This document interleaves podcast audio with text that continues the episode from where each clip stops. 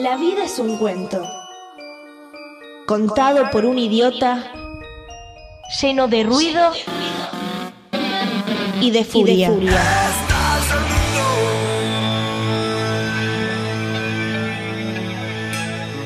Que no significa nada. El sonido y la furia. Un programa no solo literario.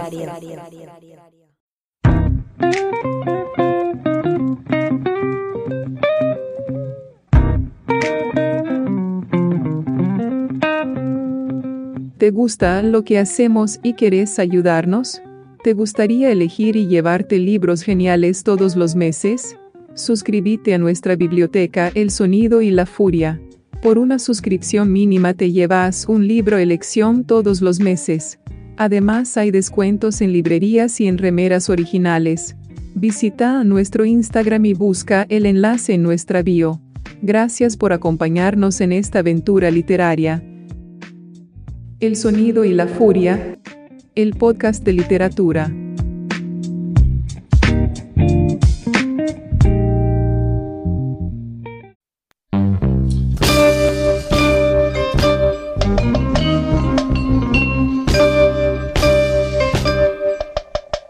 Hola, ¿qué tal? Va mi saludo para los amigos del Sonido y la Furia. Soy Marcelo Guerrieri, autor de la novela Con esta luna, que salió publicada por Tusquets hace un mes más o menos. Y les quiero contar un poco sobre la novela, después les voy a leer un fragmento. Transcurre en el ambiente de los taxistas de la noche de una Buenos Aires reconocible, con espacios concretos, así muy se quiere, cartografiados dentro de la novela. Hay un anclaje en plazas, en bares, en calles, en lugares donde los personajes se encuentran y llevan adelante esta pesquisa, porque de alguna manera la novela habla de una pesquisa. Son personajes que están en una especie de limbo, son, es un tema que a mí me interesaba trabajar también, son personajes que están en esos momentos de transición en que parece que uno se estanca y necesita pegarse como una especie de patada a uno mismo para salir adelante. Están en ese, en ese momento y desde esas soledades, porque son personajes que están muy solos y que comparten este momento de transición, si se quiere, se encuentran y se amuchan en ese espacio de, de taxistas de la noche en que transcurre la novela. Hay una desaparición, como les decía, hay una pesquisa que es la búsqueda de uno de los taxistas y ese es el conflicto central a partir del cual eh, después se van dando conflictos laterales. Por eso la novela, si bien parecería que es un policial, a mí me gusta decir que es una novela degenerada en ese sentido, porque no es una novela que, que está escrita desde un género. De pronto hay momentos de la trama en los que hay que resolver situaciones violentas y los personajes entran en, en una situación que parece una novela de aventuras, por momentos aparecen elementos sobrenaturales que se van integrando y, ahí hay algo del género fantástico que aparece. Cada uno de los personajes tiene lo que se diría sus 15 minutos de gloria en la novela y todo eso está estructurado alrededor del enigma del jorobado y su desaparición. Así que bueno, ese es un poco de qué la va la novela. Espero que, les guste en este mes que viene circulando entre los lectores y la verdad estoy muy contento con la manera en que está siendo recibida la novela. Eh, algunos me dijeron que es una novela artiana, otros me hablan que es una Buenos Aires mítica. Bueno, yo muy, muy contento de recibir las lecturas, que como siempre digo, el libro se sigue escribiendo en los lectores todo el tiempo y ojalá se siga escribiendo en algunos de ustedes que se acerquen a Con esta luna. Lo que siguió era de alguna forma esperado. Por las noches, los vizcachas se siguieron reuniendo con sus taxis frente al Córdoba, aunque el jorobado seguía sin aparecer, y esto era algo que a Moreira no le cerraba para nada. Sobre todo le extrañaba la naturalidad con la que los vizcachas se tomaban la desaparición. Durante aquellas primeras noches, los del kiosco de al lado del bar, sobre Chanchoré, intentaron tomar la posta como anfitriones. Hasta agregaron una mesita de plástico en la vereda y un par de asientos. Eran unos pibes del interior que hacían delivery de bebidas y se pasaban la noche charlando con los trapitos que cuidaban los autos del restaurante de la esquina. Con los Vizcacha siempre se habían llevado bien, pero ese aire de complicidad, sostenido a lo largo de los años, ahora se empezaba a agrietar poco a poco. Hasta entonces, los trapitos y los pibes del kiosco habían sido esos muchachos macanudos con los que los tacheros charlaban de fútbol cuando salían a fumar a la vereda. El pisotón a la colilla marcaba la vuelta al bar y volvía a ubicar a cada cual en su sitio. Pero algo muy distinto era esta nueva fraternidad forzada. A la semana, la situación se hizo insostenible. Los Vizcacha anunciaron que se mudaban al bar de los cinéfilos, un barcito 24 horas en la estación de servicio donde Córdoba se abre en Estado de Israel. Ahí paran esos tacheros que se la dan de progres, anunció Abelardo, y cada cual subió a su taxi. Moreira los despidió con algo de tristeza, como si partieran a un largo viaje y no fuera a verlos más en la vida. El gato, Andonaegui y Moreira siguieron parando con los pibes del kiosco. Ahora en lugar de café le daban a la cerveza y se hablaba menos de política, se contaban más anécdotas, cosas de la vida. La desaparición del jorobado que obsesionaba a Moreira, pero que también había calado en el gato y Andonaegui, los empujó a la semana a ir a visitar a los Vizcacha al bar de la estación de servicio.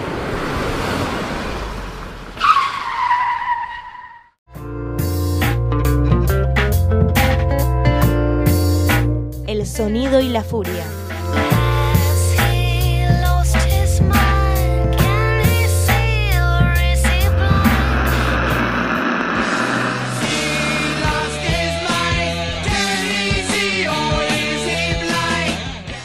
Libros, cine, música, cultura, invitados y mucho rock.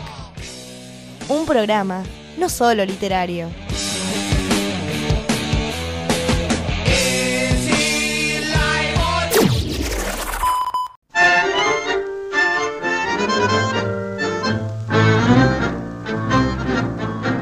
Hola, soy Patricio Rago de Aristipo Libros y bueno, los muchachos del Sonido de la Furia me pidieron que recomendara tres cuentos de Onetti. Así que bueno, como acá somos grandes onetianos de la primera época, eh, me puse a releer los cuentos de Onetti, que lo hice con, la verdad con mucho placer. Y bueno, es difícil elegir tres, pero bueno, creo que mis tres favoritos son Bienvenido Bob, El infierno tan temido y Esfigier en la costa. Bienvenido Bob, yo creo que es el primer cuento que leí Onetti. Me lo recomendó Hugo hace creo que más de 15 años en un puesto del Parque Centenario y la verdad que me vuelve la cabeza.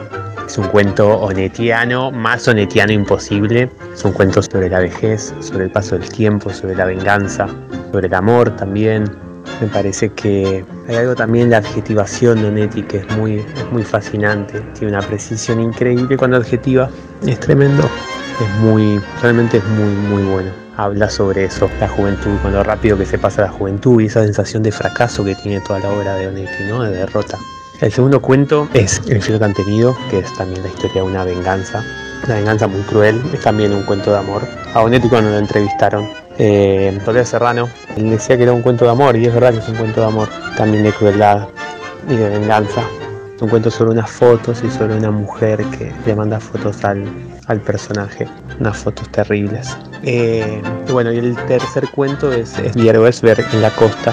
Es un cuento también sobre la derrota, el fracaso, eh, esas sensaciones y clima que crea Onetti, algo irrevocable, implacable. Este personaje que tiene la mujer, que es danesa, creo, creo que danesa, y empieza a añorar sus tierras y, y trata de, de ver si puede comprar un boleto de barco, un pasaje de barco y no llega, se endeuda. Bueno, nada. Bueno, eso, esos son mis tres cuentos favoritos de Onetti. Lean a Onetti, por favor, lean todo.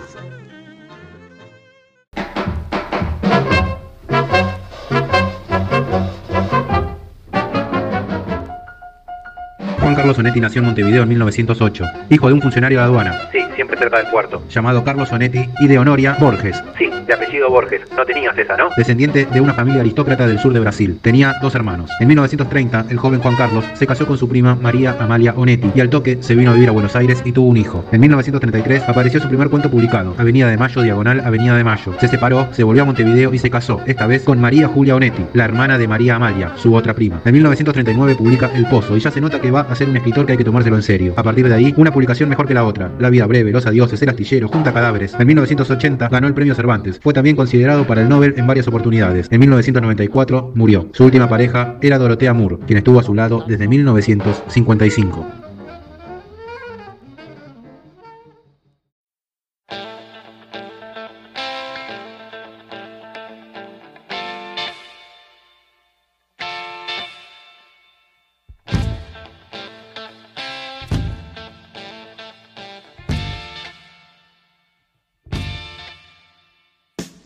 Sean bienvenidos y bienvenidas al Sonido y la Furia, Matías Pertini quien les habla. En esta oportunidad vamos a estar hablando, voy a tratar de ser moderado y objetivo, el mejor escritor en lengua castellana del siglo XX, el señor Juan Carlos Onetti. Y déjame que lo piense, sí, el mejor escritor en lengua castellana del siglo XX.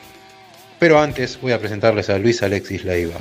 Muy buenas noches, gente, y digo muy buenas noches porque esta noche es una noche de leche o de whisky, ímpetu de salvación o salto en el, en el vacío. Y también digo muy buenas noches porque por supuesto la literatura sucede de noche y quería usar esa frase en algún momento porque la verdad que podría, es más, podría cambiar desde ahora y para siempre, ¿no? La frase de introducción y decirles si esta, y preguntarles si esta noche es noche de leche o noche de whisky, ímpetu de salvación o salto al vacío. Eh, ¿Qué te parece, Mati? Vamos a repetir la exitosa fórmula del 3 versus 3 que hicimos con Cortázar, en este caso lo vamos a hacer con Juan Carlos Onetti.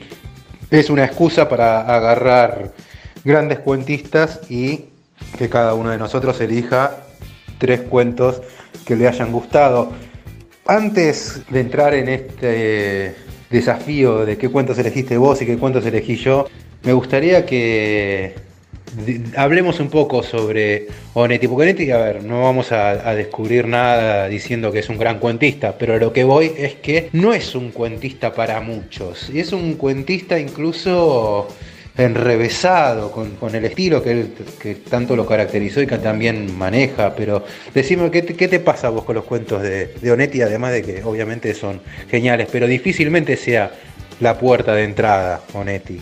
Bueno, primero la, la frase esta que acabo de decir eh, es de Bienvenido Bob, ¿no? Uno de sus cuentos, que del que voy a hablar después y vamos a presentarlos bien con, con formalidad.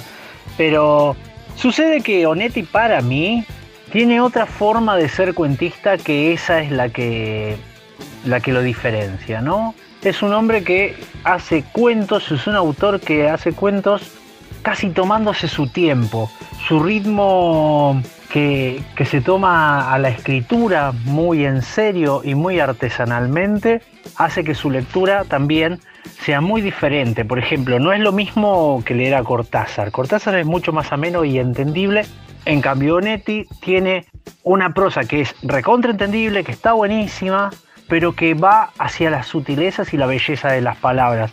Creo que lo que me pasa cuando lo leo Onetti, eh, ya en su prosa en general, eh, más allá de sus cuentos, es que voy buscando el placer de la palabra en Onetti. Eso me pasa. Sí, más allá de que lo que Onetti describe no es precisamente lo más lindo del universo. Yo creo que ahora vamos a hablar de los cuentos, creo que el mejor Onetti, para el que no, no conozca nada de él y lo esté descubriendo ahora, el mejor Onetti creo yo que lo va a apreciar en las que fueron llamadas nouvelles, que son estos textos a mitad de camino entre cuento y novela. Por ejemplo, Los Adioses, por ejemplo, para esta noche. Me parece que eh, Onetti llega muy, rinde mucho más en un formato de 80 páginas, por ejemplo porque en una novela, más allá de que vamos a mencionar, no sé, La vida breve, eh, El astillero, Junta cadáveres, son magistrales, obviamente, pero por ahí sí te agobia demasiado este andar cansino en, la, en su escritura, ¿no? que son oraciones a veces muy largas, con descripciones, con personajes que te tiran muy para abajo. Digo, por ahí, bueno, si en una novela eso te, puede hacer pesado, más allá de que después el camino eh, se paga por sí solo, porque, es, la vida breve para mí es uno de los mejores textos que hay. Y en el cuento, por ahí sí te quedas un poco como con ganas de más, más allá de que ahora vamos a hablar un poco de, de algunos cuentos que, la verdad, yo no soy de poner 10, pero está ahí nomás. Exacto, creo que pasa mucho eso que decís, que tiene que ver con las, las novelas breves, ¿no? Eh, Onetti desarrolla mejor en ese formato, es más, es un formato muy de moda de su generación, o que por lo menos se instauró muchísimo, que es eh, la novela breve sería, como para, para explicarlo los que no, los que no sepan, es una... Mm, tiene la extensión o la, o la, mm, la paciencia para explicar eh, y para contar y para exponer de una novela, pero tiene el final de un cuento. ¿No? Tiene, tiene ese acercamiento al final de un cuento. Y eso, esa condensación de los dos estilos y de las dos formas, de los dos formatos o géneros, eh, creo que le vino muy bien a, a Onetti por esto mismo, porque tiene una prosa que se toma su tiempo para explicarse a sí misma para poder eh, desarrollarse y a la vez eh, y a la vez condensa mucho. Hay, hay muchísimo de literatura norteamericana en él, ¿no? Por supuesto, de Faulkner, aunque él diga que no, que él decía que no quería tener nada que ver con eso, pero también tiene mucho de Hemingway. En, cuanto a lo que no se dice, a pesar de que dice mucho, eh, lo, que, lo que hace Onetti también que me parece recontra interesante en general, es esto de bueno, vos decías, ¿no? De que cuenta los lugares sórdidos y qué sé yo. ¿Sabés que a mí, esto, esto es confesión mía, yo no, no lo siento así, no, no he sentido nunca una pesadez por leerlo. Una pesadez en el sentido de que me, me, parezca demasiado sórdido como para leerlo y que me, que me haga ruido o que me, que me haga sentir tan mal. Creo que es tan bello lo que, lo que escribe y cómo lo escribe, que logra pasar por alto todos esos ambientes. Yo sé que están esos ambientes, es lo que dice, es lo que cuenta, pero no, a mí me mitigo, me mitiga completamente su prosa, mitiga completamente esto de eh, el lugar que describe. No así con otros escritores, qué sé yo. Puedo decirte, eh, incluso eh, Corman McCarthy, por ejemplo, sí me parece denso para leer, en el sentido de que me provoca cosas muy feas de sentimientos y, me cuesta leerlo de, de corrido, él o no tener que parar porque me hace mal lo que leo o porque me hace sentir mal lo que leo. No me pasa eso con Onetti. Onetti me parece tan bello en su forma de, dibujar las palabras que eh, no, no lo siento pesado al leer. Pero eso me pasa a mí, ¿eh? para mí me parece hermoso y, y, me van a decir, bueno, sí, pero lo que cuenta, sí, bueno, qué sé yo, no sé, allá cada uno con las cosas que le gusta, ¿no? Sobre el estilo este de Donetti de la nouvelle o novela breve, recomiendo ampliamente Teoría de la prosa de Ricardo Piglia, que es un ensayo que publicó Eterna Cadencia. Son unas clases que había dado Piglia sobre este estilo tan particular de Onetti y cómo andaba y funcionaba también en, la, en ese formato de, de novela. Y después respecto a los ambientes de él, no sé, lo estoy pensando ahora, eh, por ahí digo cualquiera, pero digo, vos agarrás un tipo que esté totalmente solo en la vida eh, y que su único placer pase por fumar o su última voluntad sea fumar y, y escabiar y esté totalmente solo ahí en su casa, puedes narrarlo por, la, por el lado de Bukowski o lo puedes narrar por el lado de Donetti. Creo que el personaje es muy parecido uno del otro, pero son tan distintos producto del estilo y la búsqueda literaria de cada uno, ¿no? Sí, la verdad que sí, ¿eh? Y yo creo que a Onetti no le hubiera gustado nada Bukowski, porque mm, Onetti tenía otra forma de hacer literatura, otra forma de entenderla y de, y de percibirla y de llevarla a cabo, por supuesto. Eh, bueno, hay millones de anécdotas, podríamos hablar muchísimo de esto cuando Onetti se la pasó de, tragos con la generación Beat, ¿no? Pasan yendo de bar en bar y que él los miraba como por arriba, ¿no? Y los miraba, Beto, boludo, ¿qué están haciendo? ¿de quién se ¿a quién se comieron esto? ¿No? Y, y Onetti muy preocupado, mucho más preocupado en, en la artesanía de la escritura que en la que en la vida que él retrataba, me parece. Le retrataba la vida que él le parecía que estaba bien, que era no, no que estaba bien, sino que, que él conocía, digamos. Entonces está muy bien lo que él hace en ese sentido. Y los problemas que, que él describe o las vidas que él describe tienen que ver con, con la vida del ser humano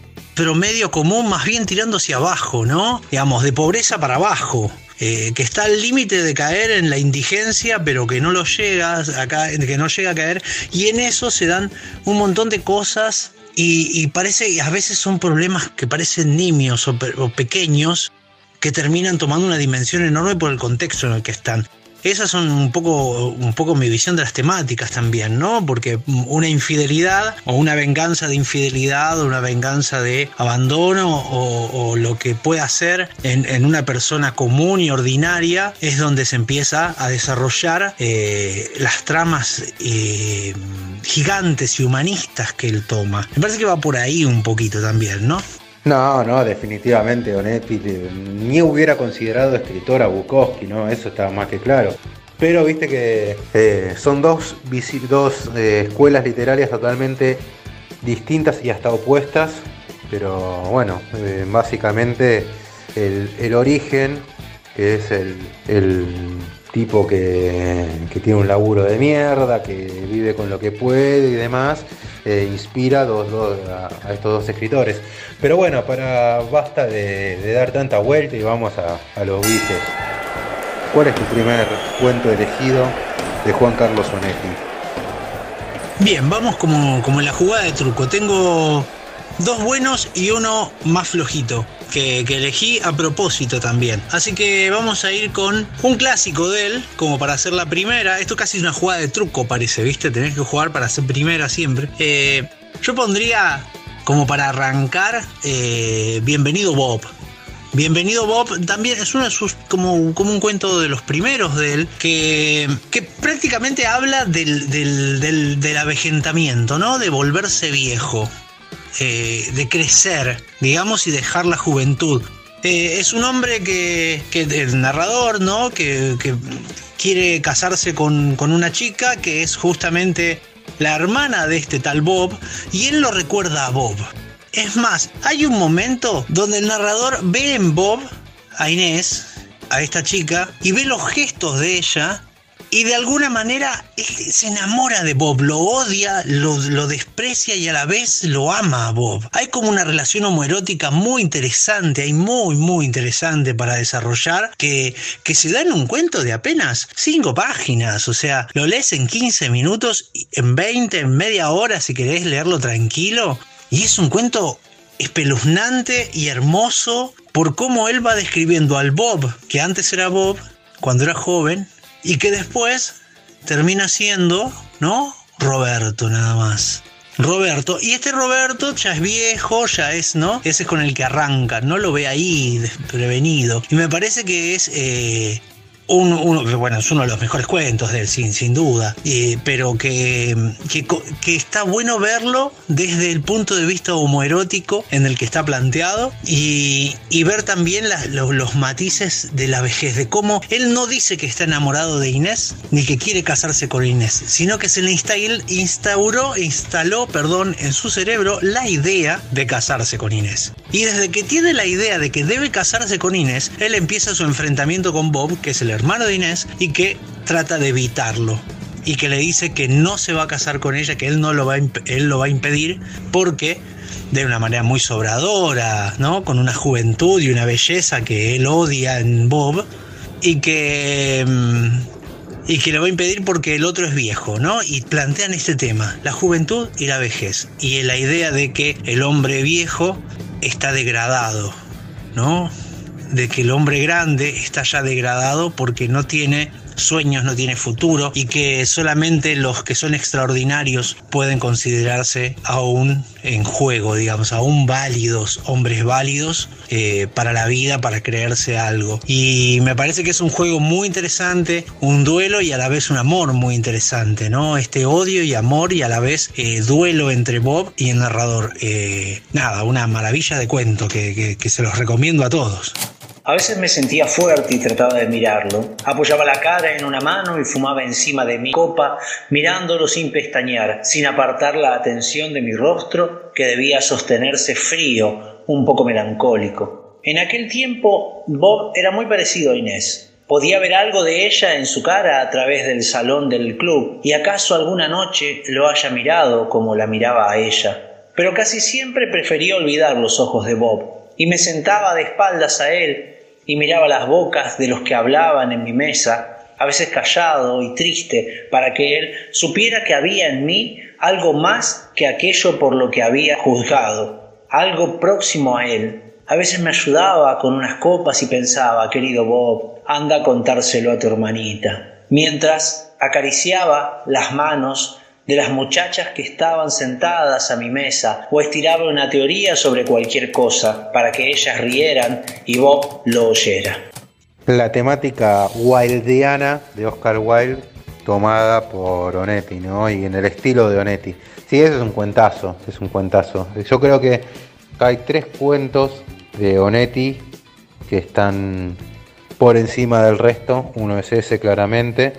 Podría decir cuatro pero creo que por popularidad también, Bienvenido Bob es sin lugar a dudas uno de los cuentos eh, para entrar Lonetti, además porque es cortito y tiene todo lo bueno de Donetti. Y otro, sé que lo tenés ahí en fila, que me parece la bomba absoluta, pero antes voy a ir con uno que en realidad, si yo incluyo a este cuento, como cuento precisamente, porque tiene cuarenta y pico de páginas, tendría que incluir también al Pozo, que también tiene esa cantidad de páginas, pero el Pozo se publicó individualmente por su lado y fue una mini novela en realidad, porque tiene 50 páginas nada más. Pero este tiene también unas 50 y me parece que también entra en el podio de los cuentos de Onetti, solamente porque se publicó dentro de Tan Triste como ella, que es el compendio de cuentos más eh, conocido de Juan Carlos Onetti, así que voy a ir con mi cuento elegido que es Jacob y el otro. Cuenta el médico. Media ciudad debió haber estado anoche en el cine Apolo, viendo la cosa y participando también del tumultuoso final. Yo estaba aburriéndome en la mesa de póker del club y solo intervine cuando el portero me anunció el llamado urgente del hospital. El club no tiene más que una línea telefónica, pero cuando salí de la cabina todos conocían la noticia mucho mejor que yo. Volví a la mesa para cambiar las fichas y pagar las cajas perdidas. Burmenstein no se había movido, pavoció un poco más el habano y me dijo con su voz gorda y pareja, en su lugar, perdone, me quedaría para aprovechar la racha. Total, aquí mismo puede firmar el certificado de defunción. Así comienza Jacob y el otro. Yo cuando habíamos eh, grabado el capítulo de 3 versus 3 de Cortázar te había dicho, vos mencionás a Torito, porque no leíste El boxeador de Onetti? En realidad es una trampa porque este Jacob no es un boxeador, sino que es un luchador de lucha libre, básicamente, sí, un luchador de lucha greco-romana, de lucha al fin. Y es un grandote que ya tiene 50 años, que está en las últimas, que es el triste papel que hacen muchos eh, de los boxeadores, que nosotros sí conocemos por ese lado de la historia, que ya están grandes y siguen luchando y ponen, arriesgan lo único que tienen, que es su salud, porque no tienen otros medios tampoco para poder hacer guita, porque ya no les queda nada. Y este Jacob anda de, de pueblo en pueblo con su representante, que es el comendador Orsini, el príncipe, se hace presentar él, y andan de pueblo en pueblo diciendo, a ver, ¿quién se anima a pelear con, con el gigante Jacob, el ex campeón del mundo, el campeón, esto, lo otro? ¿Quién se anima a durarle tres minutos Si le duran 3 minutos se ganan 500 pesos, ¿no? que en aquel entonces era un montón de guita, así que andan de pueblo en pueblo y nadie le puede ganar a Jacob y ocurre que llegan a Santa María y aparece una chica y le dice, mi marido, mi, pretendiente en realidad, mi pretendiente va a pelear con Jacob y va a ganarle y yo quiero eso, necesitamos esos 500 pesos para poder casarnos. Eh, Orsini medio que desconfía, pero lo ve a Jacob que si bien ya está entrado en años y es un alcohólico perdido, dice, es muy difícil que alguien le gane, así que dice, bueno, voy a ver a su marido a su pretendiente para poder cerrar los detalles finales de esta pelea. Y resulta que cuando lo ve a este candidato, se encuentra con un pibe de 20 años, grandote, tosco, y dice, no, Jacob a este no le gana. Jacob no le gana. Es más, este pibe lo mata Jacob. Entonces trata de convencer a este muchacho que no le conviene pelear, pero el pibe en realidad le dice que sí y la chica es muy insistente. La chica le dice, él le va a ganar y nos vamos a casar. Y yo quiero esos 500 mangos. Y este Orsini ni siquiera tiene esos 500 mangos. Pero ¿qué hace Orsini? Orsini lo quiere a Jacob Van Open, que es un nombre completo. No tiene apodo, porque Jacob Van Open ya no necesita apodo. Ya con su nombre lo conocen. Van a pelear un sábado, la pelea está acordada para un sábado en este cine Apolo que mencionan en el comienzo. Y ese viernes previo a la pelea lo pone en pedo. Ya no le costaba mucho ponerse en pedo a Jacob Van Open por su cuenta, pero bueno, Orsini le da alcohol, le da alcohol. Eh, y finalmente cuando ya están muy borrachos los dos le dice, mira Jacob, vos a ese pibe no le vas a ganar. No hay posibilidad de que le ganes, porque es más joven, y él le dice, bueno, pero yo peleé con tantos pibes jóvenes, no, pero este, este te va a matar, este es grandote, no, no. Aparte, el problema no es que vos no le puedas ganar, el problema es tu estado físico. Si este pibe dura más de un minuto, se te va a venir encima y vos no lo vas a poder frenar porque vos no tenés estado físico para pelear tres minutos. Pero Jacob le dice, mire, comendatore, yo soy un luchador, yo no me puedo escapar. Usted me está proponiendo que nos escapemos esta madrugada y que listo y nos vamos a otro pueblo y lo dejamos plantados, pero le dice yo no puedo.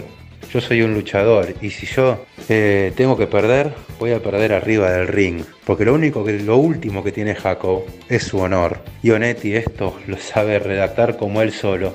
Y déjame, no te voy a spoilear obviamente el final, pero el final es impresionante. El final realmente, hasta que no llegas hasta la última no vas a darte la menor idea de qué es lo que va a ocurrir y por qué Onetti, por qué elige empezar narrando. Desde el momento en que el médico se entera que lleva un cuerpo totalmente destrozado después de la pelea.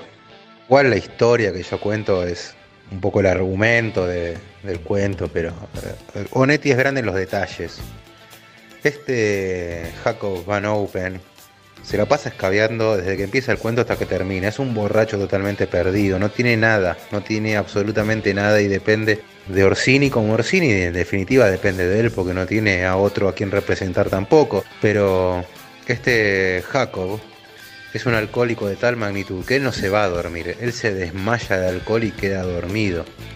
Pero Orsini, cuando este gigante se desmaya, decanta una canción de cuna para que se duerma. Y esos detalles que, que maneja Onetti, ya está, ¿viste? ¿Qué le podés pedir? ¿Qué más le podés pedir a este escritor?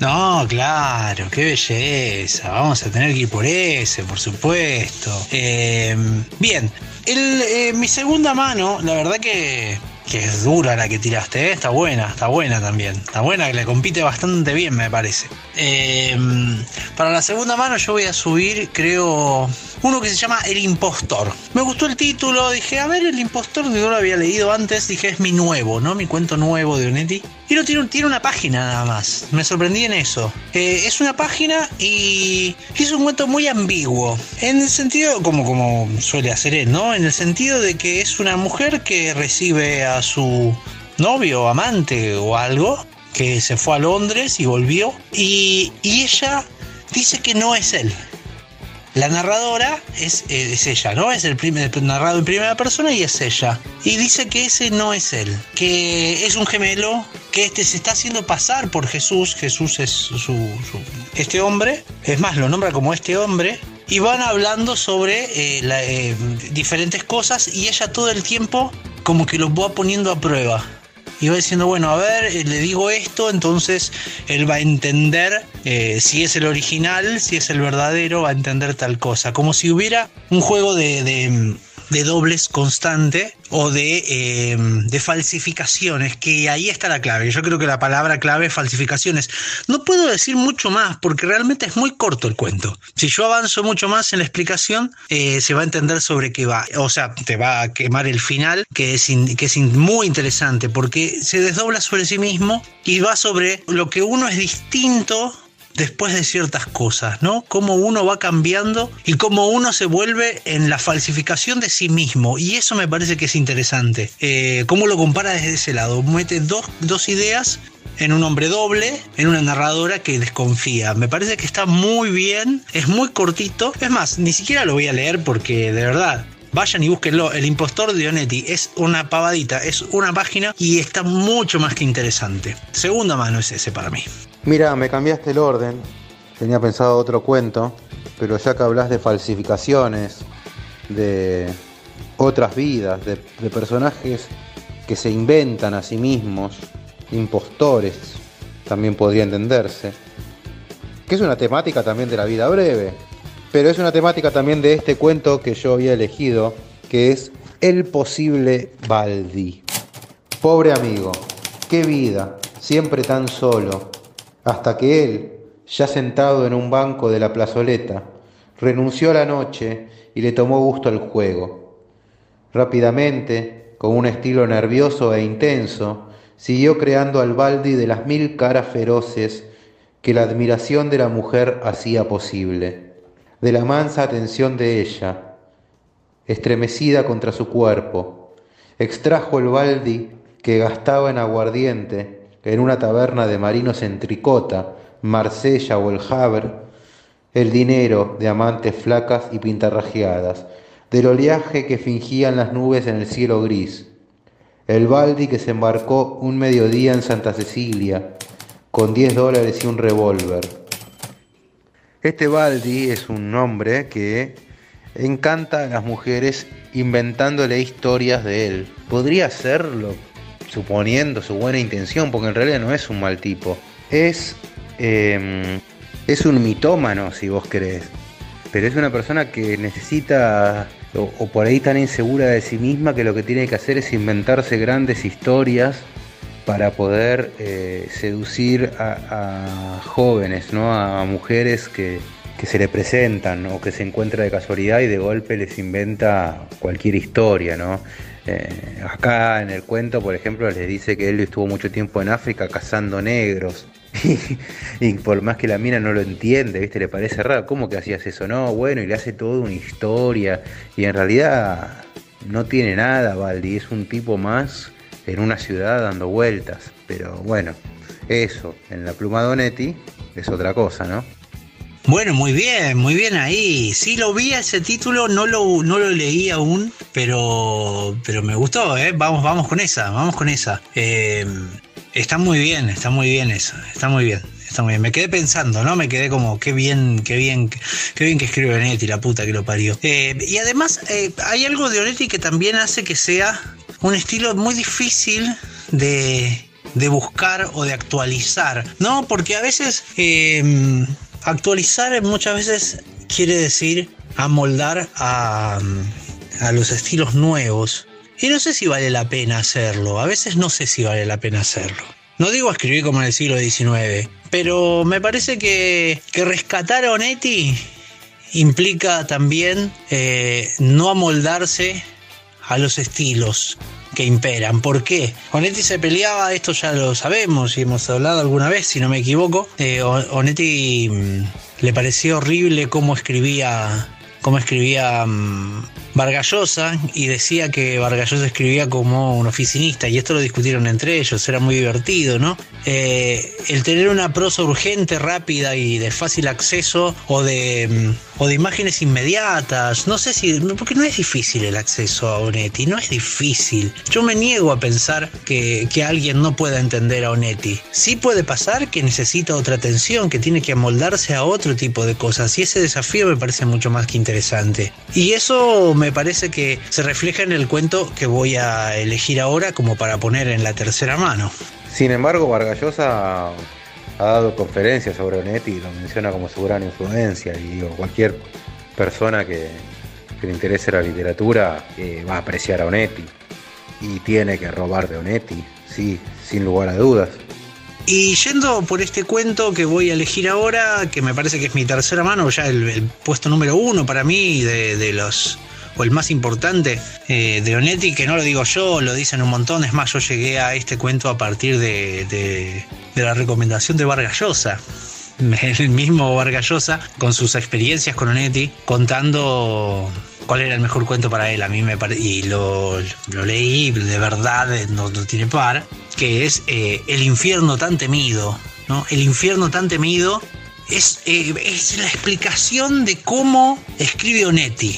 ¿No? Y cómo él, en, en, en, manos de él, en la pluma de él, en la, en la, en la lapicera de él, las cosas toman un ribete eh, desolador, ¿no? Vamos a decirlo así. El infierno tan temido trata de algo bastante sencillo. Un hombre, se, eh, un periodista bastante mediocre de una revista de, de, carreras que, se encarga de la sección de revistas de, del diario y se encarga de una sección de carreras de caballo. Una cosa muy, muy, muy mediocre, muy llena de lugares comunes, aparte porque en algún momento explica cómo él habla, ¿no? Cómo él habla en las notas. Eh, y tiene ese puesto bastante pobre, bastante insignificante, y que él lo vive bien, a él no le molesta, él es un mediocre también, ¿no? En ese sentido.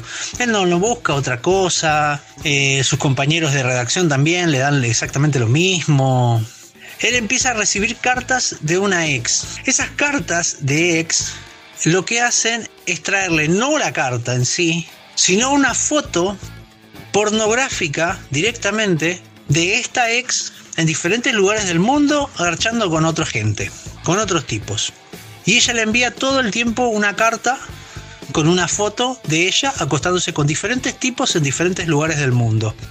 El nivel de maldad con el que se maneja, el nivel de maldad y de, y de, saña con el que se maneja me parece absolutamente deslumbrante, ¿no? Esa maldad desprovista de toda cuestión religiosa, de toda cuestión satánica, vamos a decirlo, sino de toda cuestión, sino más bien puesta desde lo más humano y lo más básico. Ella calculando todo el tiempo cómo reacciona él ante las fotos que ella misma le inventa y cómo ella hace esas fotos y él recibiéndolas todo el tiempo y cómo las empieza a tratar de ignorar y cómo le empieza a doler que solamente lleguen esas fotos con ella eh, acostándose con otro tipo.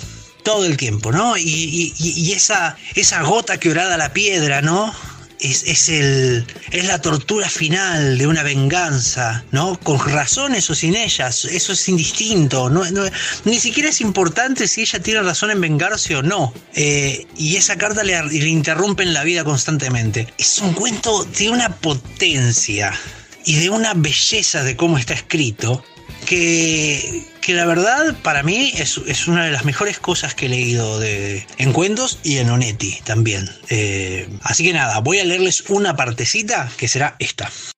Al sacar la fotografía con el disparador automático, al revelarla en el cuarto oscurecido, bajo el brillo rojo y alentador de la lámpara, es probable que ella haya previsto esta reacción de rizo, este desafío, esta negativa a liberarse en el furor. Había previsto también, o apenas deseado, con pocas mal conocidas esperanzas, que él desenterrara de la evidente ofensa, de la indignidad asombrosa, un mensaje de amor.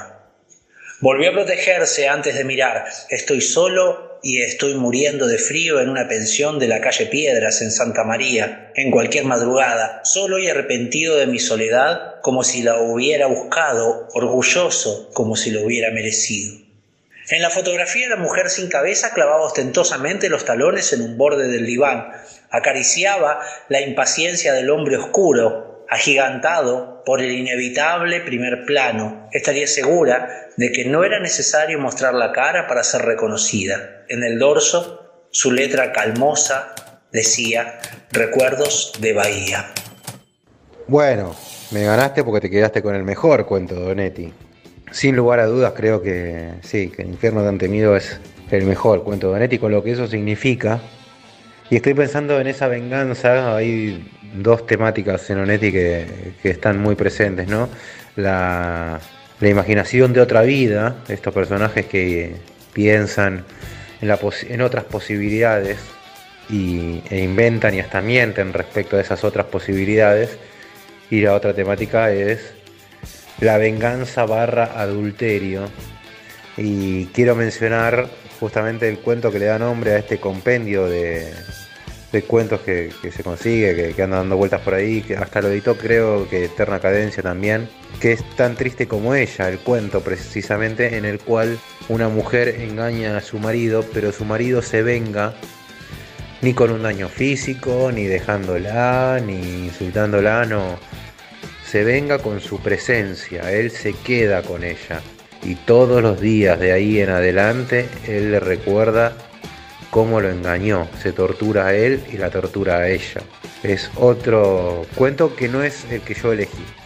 Yo voy a elegir como tercero otro solamente para intentar empadrar algo tarea imposible, el cuento que acabas de mencionar.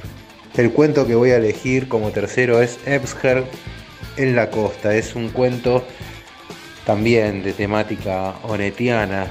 Una pareja, un muchacho enamorado de una chica danesa, grandota, rubia, en la cual este muchacho llamado Montes es un empleaducho, un cadete en una casa de apuestas, pero que está tan enamorado de esta chica danesa que él se da cuenta que lo que ella quiere es volver a su pueblo, Dinamarca, y él que no tiene un mango, no tiene mejor idea que robar en la casa para la cual trabaja y querer pagarle un pasaje de barco a ella. Pero eh, lo que ocurre siempre en el mundo de Neti es que las cosas no se dan como, como tendrían que ser. Todo se trunca en el universo de Onetti.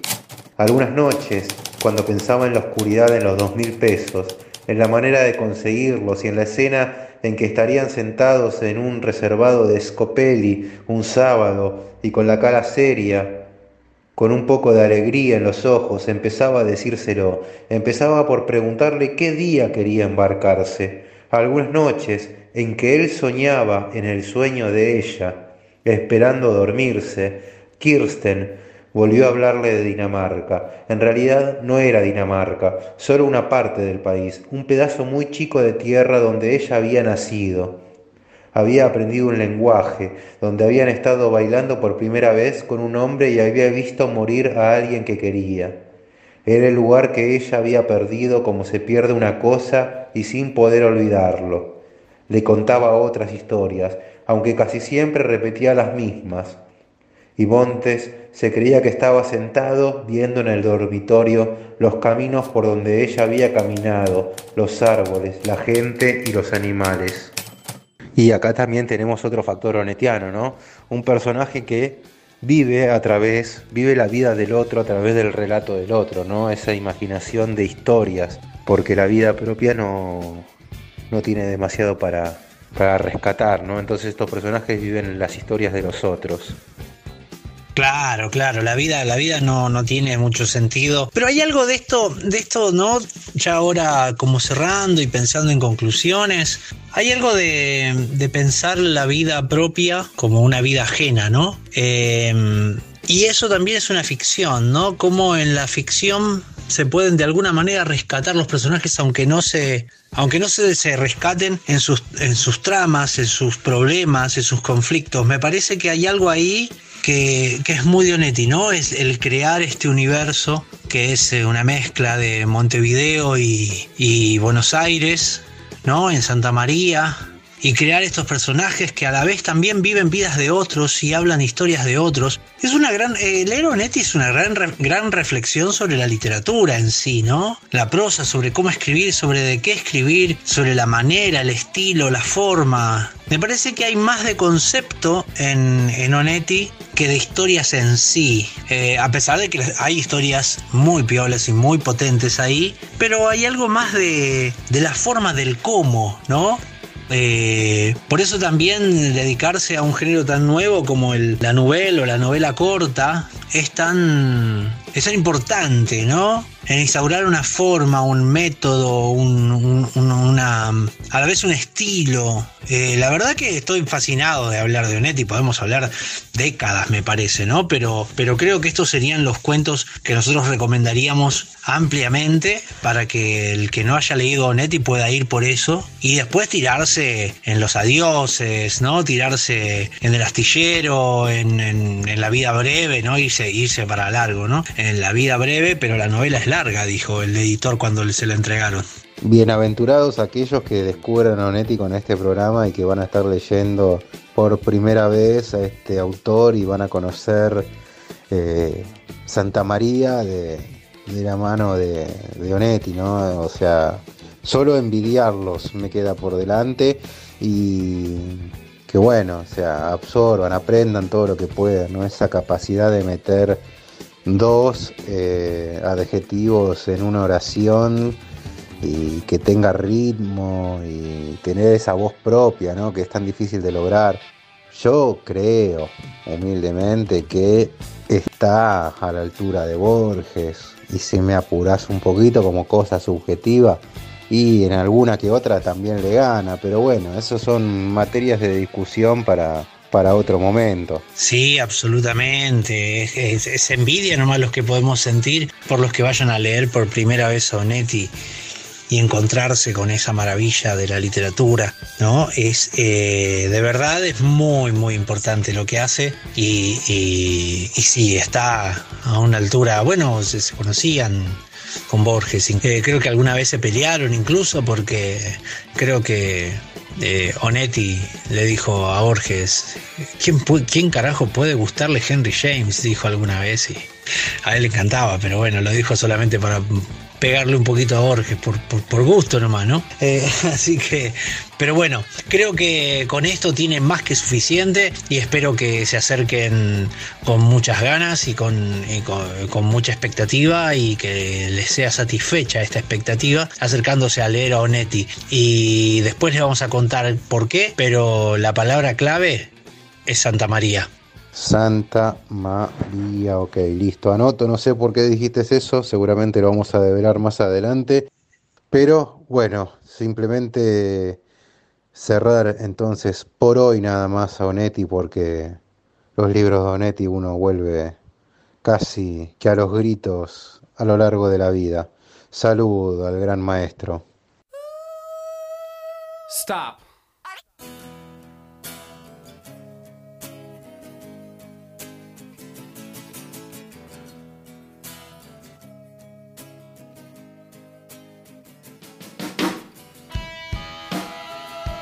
Y nos vamos despidiendo entonces de este capítulo del Sonido y la Furia.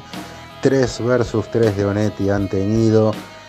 Así que tienen 6 cuentos para ir, degustar y meterse en otros 6 y en otros 6 y así hasta leer a todos los cuentos de Onetti. Hagan eso, por favor, Alexis. ¿Por qué necesites anotar una palabra clave? Ah, claro, claro, porque desde ahora vamos a empezar a implementar un sistema con el que ustedes van a estar obligados a escucharnos hasta el final para poder saber cuál es la palabra con la que van a ingresar en nuestros sorteos, ¿sí? Vamos a hacer un sorteo muy lindo, muy potente ahora, pero para poder hacerlo por Instagram tienen que comentar en la publicación que corresponda la palabra clave, ¿sí?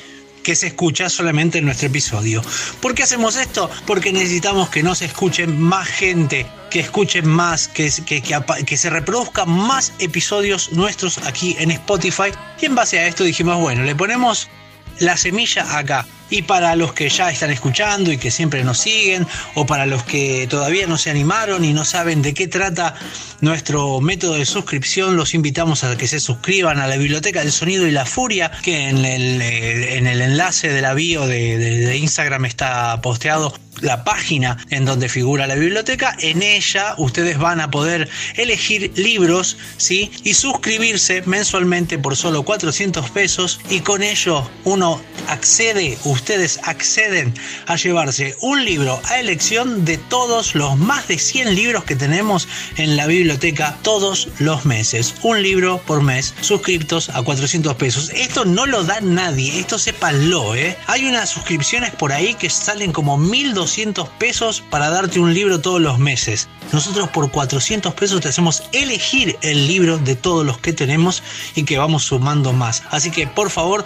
suscríbanse, ayúdenos a continuar con esto, a continuar eh, eh, nada, trabajando para hacer la literatura más hermosa y hacer llegar la literatura a más gente. Así que bueno, por ahora esas son las novedades. Los sorteos van a ser con palabras claves y eh, la suscripción es la que estamos manejando todo el tiempo. Somos tres.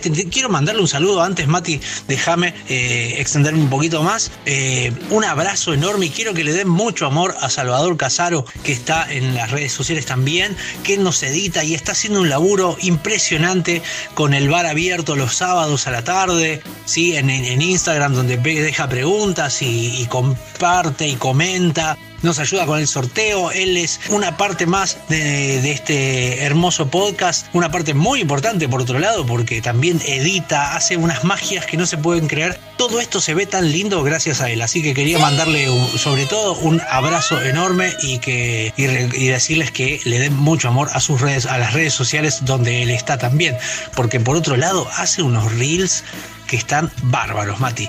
Pero bueno, fuera de eso, por favor, Mati, quiero que nos despidamos con algo lindo y acorde a Onetti o qué se te ocurrió musicalizar en este caso para un especial 3 versus 3 que acabamos de hacer sobre Onetti. No sé si lindo, pero sí acorde. Nos vamos a ir escuchando a Micah Pejinson, un joven con el que Onetti se hubiera llevado muy bien. Micah Pejinson a los 22 años grababa este tema y ya se había escapado de la casa había sido chongo de una modelo bastante reconocida en Estados Unidos y había perdido todo por culpa de la heroína y había terminado viviendo en la calle, se recuperó y grabó este disco, todo eso en 22 años. Eh, nos vamos a ir escuchando entonces la canción de este joven atormentado que al día de hoy sigue haciendo música y más o menos en la misma línea, la verdad que no le podemos eh, pedir ya más a este joven que nos va a cantar y nos va a despedir y cerrar este programa Donetti con The Day Texas Sank to the Bottom of the Sea. Señoras y señores, Micah Pejinson.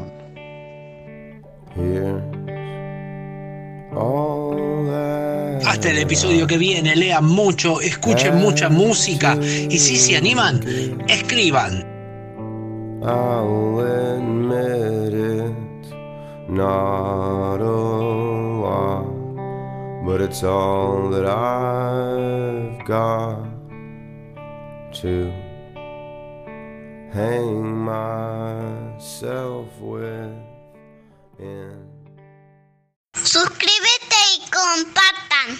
Eso fue todo por hoy. Gracias por habernos escuchado. Hasta el próximo episodio. El sonido y la furia, el mejor podcast de literatura.